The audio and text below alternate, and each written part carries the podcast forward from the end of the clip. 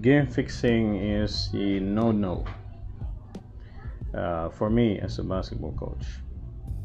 So every time these things happen, it's always a slap to our face as coaches because we are the ones supposed to be in control of the game, in control of our teams. And if we miss to handle this kind of situation, then it simply says uh, we're no good to be a coach. Uh, we don't deserve to coach and play this game. And same as to the players.